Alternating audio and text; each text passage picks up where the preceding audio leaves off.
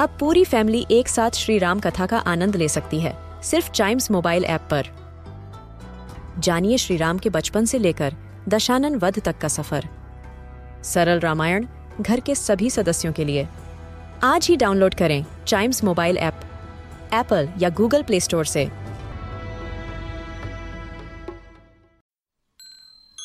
This is Chimes Radio Podcast. गौरैया और बंदर।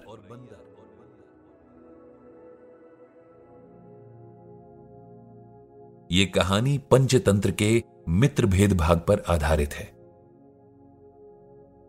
एक घने जंगल के वृक्ष की शाखाओं पर चिड़ा और चिड़ी का एक जोड़ा रहता था। अपने घोंसले में दोनों बड़े सुख और आराम से जीवन व्यतीत कर रहे थे।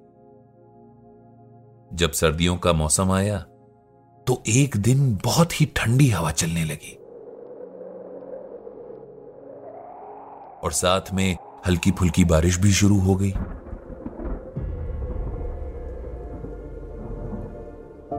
उसी समय एक बंदर ठंड और बारिश से ठिठुरता हुआ उस वृक्ष की शाखा पर शरण लेने आ पहुँचा।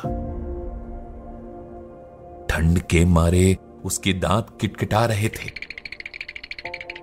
और वो गर्मी लेने के लिए ज़ोर ज़ोर से हाथों को रगड़ रहा था। उसे देखकर चिड़िया ने कहा, कौन हो तुम? देखने में तो तुम्हारा चेहरा आदमियों जैसा है, तुम्हारे तो हाथ पैर भी हैं।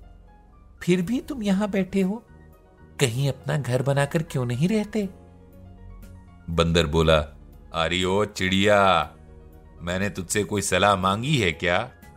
तू अपना काम कर। और मुझे व्यर्थ तंग ना कर। मगर चिड़िया चुप न हुई और उसने फिर कहा, अगर मैं तुम्हारी जगह होती तो अपने लिए एक आलीशान घर बनाती और वहाँ मज़े से रहती। बंदर ने उसे एक बार फिर घूर कर देखा और चुप रहने को कहा। चिड़िया फिर भी कुछ न कुछ बोलती रही, जिससे बंदर पूरी तरह चिढ़ गया। क्रोध में आकर बंदर ने चिड़िया के घोंसले को तोड़ फोड़ डाला, जिसमें चिड़िया अपने परिवार के साथ खुशी से रहती थी। पंचतंत्र की हर कहानी जीवन को सही तरीके से जीने का पाठ पढ़ाती है। इस कहानी से भी हमें यह शिक्षा मिलती है कि हमें हर किसी को उपदेश नहीं देना चाहिए। किसी मूर्ख को दी गई शिक्षा का फल कई बार उल्टा निकल सकता है।